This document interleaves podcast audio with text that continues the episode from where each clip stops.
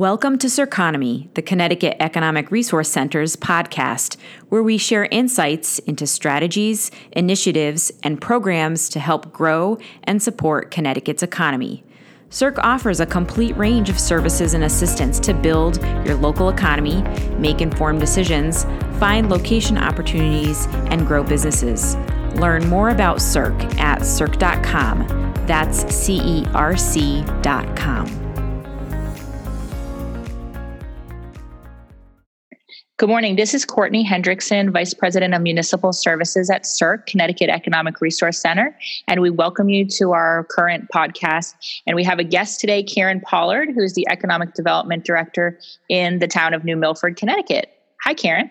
Hi, Courtney. How are you? Great to see you. And I'm really looking forward to our conversation. That is a continuation of a conversation that we had last week in Indianapolis at the International Economic Development Conference. It was a great meeting, and we were lucky enough to present on Wednesday, the last day of the meeting, to a crowd of about 50 people from all over the country and actually even Canadians and Brits as well. So we talked specifically about streamlining the land use regulatory process, a topic that we talk a lot about with our towns and cities in Connecticut. And Karen's a great example of this. So we're going to talk quite a bit with her today about how they're doing this on the ground in New Milford. Before we get into that, I'm going to give you a very brief overview of the material that we shared at IEDC, and then we're going to get into Karen's great case study. So, we're talking about streamlining, and another way of looking at that is to say, how did the local land use policy incentivize and streamline economic development projects? Because developers and applicants really look uh, fondly upon the towns and cities that are streamlined, that have their act together, and that are able to get development up and running very quickly. So, permitting, as we all know, is a critical mission for our local governments.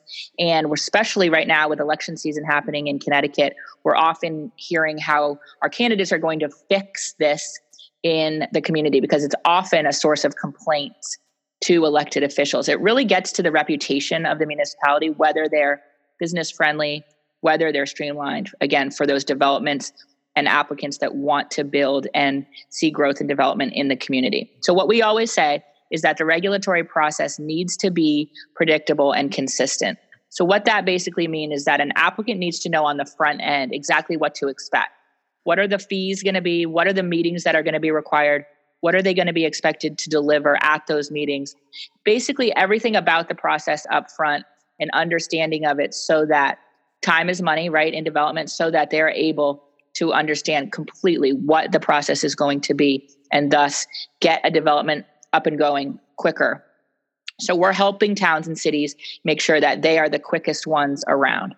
So there's a lot of barriers to improving permitting, and we're not going to get into all of that today.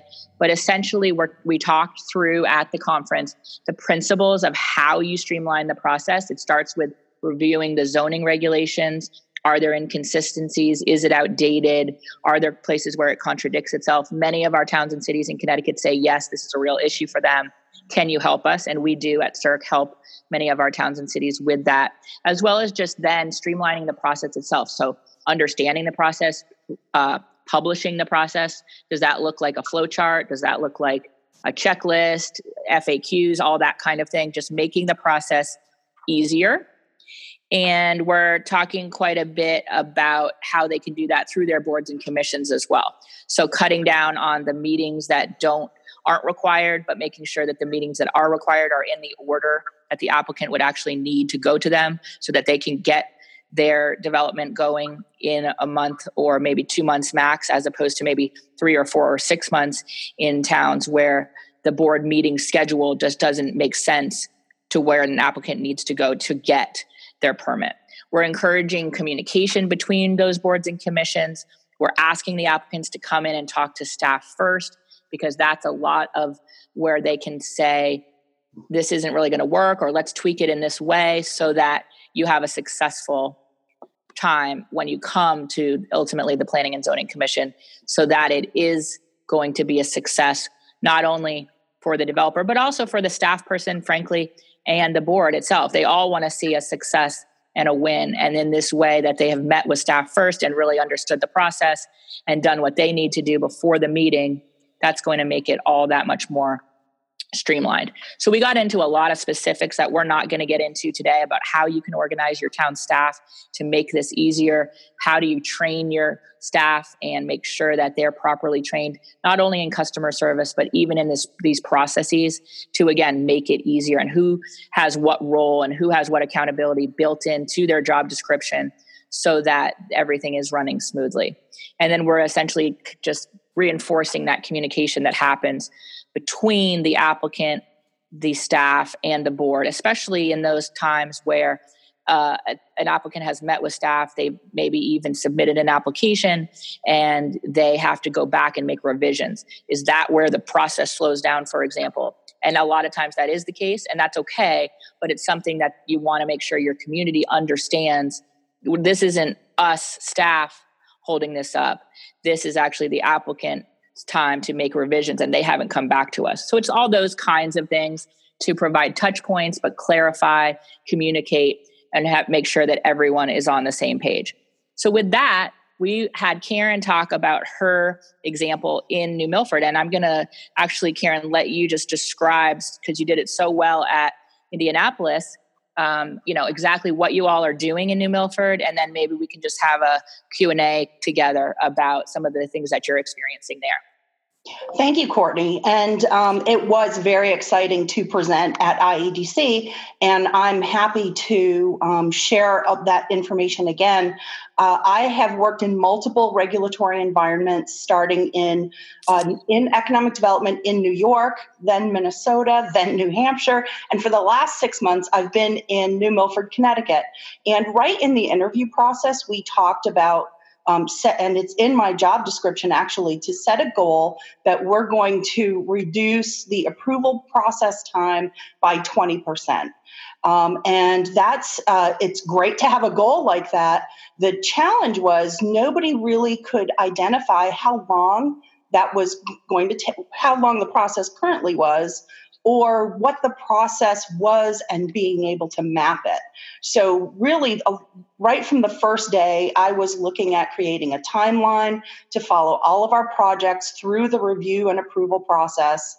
Um, we do have a development services team, which is a pre-application meeting. It's held every Tuesday morning at 9:30, and applicants or pre-applicants can come in and talk to all of the land use department heads and staff uh, about their project. And we are able to give them advice. Uh, again it's not binding because it's many times a pre-application uh, step. Um, after four weeks in my position, I was put in charge of that development services team, as well as a separate land use task force the land use task force was assigned to implement changes in process and policies as necessary. Uh, secondly, to transition to a 100% online permit system, which is critical to streamlining any process you're going to have, is to be able to get it as transparent as possible, not only for yourselves, but for the public. And then, third, to complete the best practices in land use and economic development application, which we did complete on September 15th. So, three major things that that land use task force uh, is designed to do, separate and apart from the development services team. Um, so, uh, again, that development services team, this is a voluntary discussion, but it's really enabled all of our staff to be on the same page when it comes to development. And uh, what it is we want to uh, do, what our community's reputation is about, uh, is to be very pro business, but also that we are the experts in the regulatory process. So that we understand and can work with the regulations that are there in Connecticut. Um, for example, we have um, stormwater regulations, we have a lot of public hearings as part of the process, and really the staff are positioned well to um, to support development as it moves through all these steps. Karen, um, when you came in and you asked the staff to come together on the development services team as a regular process, had they done that before you came? And if not, was there any resistance by any staff? And if so, how did you overcome that? Uh, they did previously have this role. However, very few applicants went through it. It's a voluntary process. And many um, applicants felt that they could get through the process without this extra, they were considering it an extra step. Uh, but really, it sets the whole project up for success. So, as we have continued to work together, no matter where the applicant hits in the process, whether they go to the building department first or whether they go to zoning first, the attitude now is we can better serve you if we do this step. Um, and so we have actually had applicants almost every week for the last two months. Uh, when I first arrived, we were meeting with an applicant perhaps once a month. So the attitude of the staff has really changed. That that this is a helpful step, and so the recommendation is, of course, to to set up a meeting with with me for the whole group, and we'll talk about the project all together. And it actually saves time in the end because we're all on the same page right from the beginning. Yeah, and I love that. And I had started something similar in the town of Enfield when I was there. And one of the things I found most valuable about the process, believe it or not, was just the staff talking with each other. Even though the applicant was there and we were, you know, obviously there to deal with the application, sometimes if the staff had a confusion or there was a lack of clarity or even a disagreement on something, it was helpful certainly for me as their manager too to you know to hear them kind of come to clarity together on something be able to compromise be able to say this is how it's going to go and obviously give clarity to the applicant too but certainly for future then they had some staff to staff clarity as well so thanks for yes. sharing that. Let's talk a little bit about view permit or an online permitting system. I'm not sure which one you're going with I know I've used View Permit in the past, but tell us a little bit about what it does and why we would want, as towns and cities across Connecticut, to look into that. Well, View Permit is the software that the town of New Milford has decided to go with. And right now we're in the process of going from uh, the the um, server server version to the cloud version, which is going to enable us to have many more users uh, than the original um, program that the community went with. They started it in the building permit area, and now we're going to ha- institute it uh, in every department public works, health department, not just zoning, not just sewer, things like that.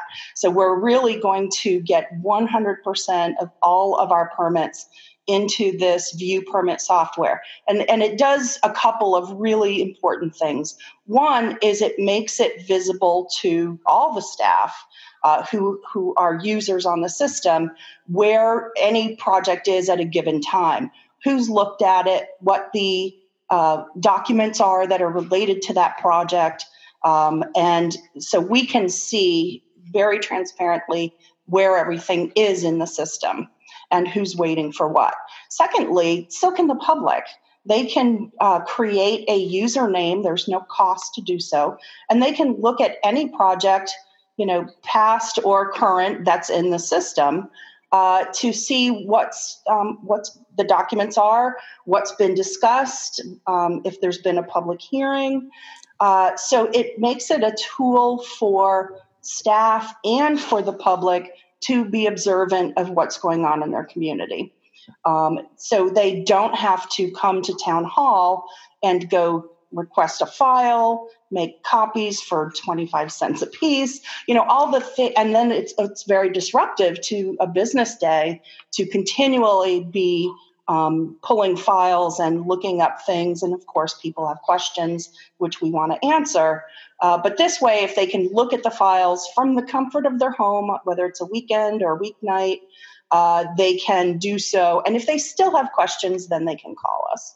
Or and it certainly cuts down on that desk traffic as well, I would guess. So the staff is freed Absolutely. up to do some other things as well. Yeah, they're doing things from home. And we used the same uh, view permit in New Hampshire when I was there. So this is a very um, user friendly type of program. And uh, in New Hampshire, we had been using it for 10 years already oh, and oh, wow. really found it to be amazingly helpful. And it cuts down a huge amount on desk traffic, as you said. So it makes us more efficient. Absolutely. I'll tell you a funny story. I had used View Permit, brought it into Enfield as well when I was heading up their development services team.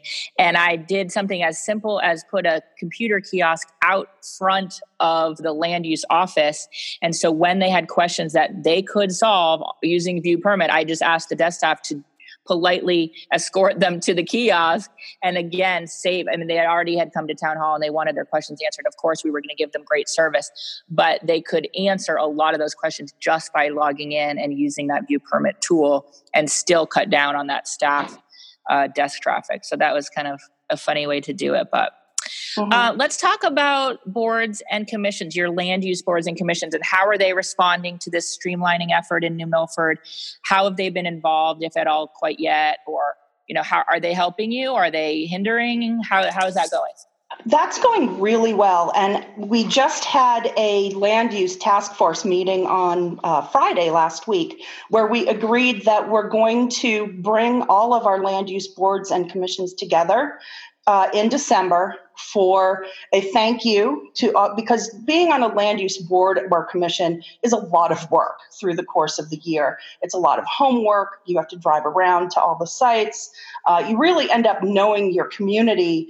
Uh, and its land very well. So, uh, we're going to have a thank you event for these folks, and we're going to have a discussion about economic development and what we are looking for in the future. So that's going to be a great conversation. It's going to be somewhat casual, but we do have to notice it because it's going to be a quorum of all these different groups. Uh, so, uh, but we are anticipating that we're going to get a great turnout because this is a, an important issue for the town. And uh, everybody does have a role to play in their group. So we want to get everyone together and have that conversation uh, in December. Like I said, that'll be getting everyone started on their new terms. I love that. I think that's a great way to do it. And actually, it leads into my last question, which was Do you have community wide buy in for this streamlining effort? Do people know about it? Are you marketing your successes? Are you even there yet? Or is that a part of the plan? And I think this December meeting sounds like that might be part of it. Well, the December meeting is definitely part of it. Uh, right now, most of our efforts have been internal. So, for example, getting all the forms and data into the view permit system and doing the streamlining internally. Uh, next, we're going to be looking at giving more authority to staff. So that's going to require some education, both at the board and commission level and at the public level, because um, that is going to streamline further uh, what is happening in town. It doesn't mean we're going to be necessarily changing what the rules are. We're just changing how we're going to be going through the process. And there's no reason staff can't be more um, have more authority rather than send, sending everything to a board and commission. One of the things we've had already in the past six months is our agendas for these boards and commissions were so full people were getting bumped to a later meeting than what they originally would have been eligible for because the agenda was already full. So that's those that's where we can educate the boards and commissions to say, you know, your time is really valuable. We can have staff do basic approvals and you can deal with the heavier subjects that you should be dealing with. And uh, so that's going to, we feel, further streamline the process. But we're going to talk about that in December and probably for several months after that while we look at our um, process rules. Karen, I'm I want to give you congratulations for everything you've been able to do in a very short amount of time here. I mean, in 6 months you're already well on your way to this streamlining effort and I think that's just awesome and it serves as a great role model for other Connecticut towns and cities. So, we feel so grateful to have you here. I know you've been in other New England states, but we love that you're in Connecticut helping to lead the way here and we'll be talking with you quite a bit more as this evolves to help, again, to help all of our communities be the best that they can be, to welcome the kinds of businesses that they want in their town, to help them expand the kinds of businesses that already are doing great in their communities. So kudos and thank you so much for this conversation. Thank you, Courtney. Thanks for listening to Circonomy, and be sure to visit cerc.com to join the conversation, access the show notes, and discover bonus content. Until next time.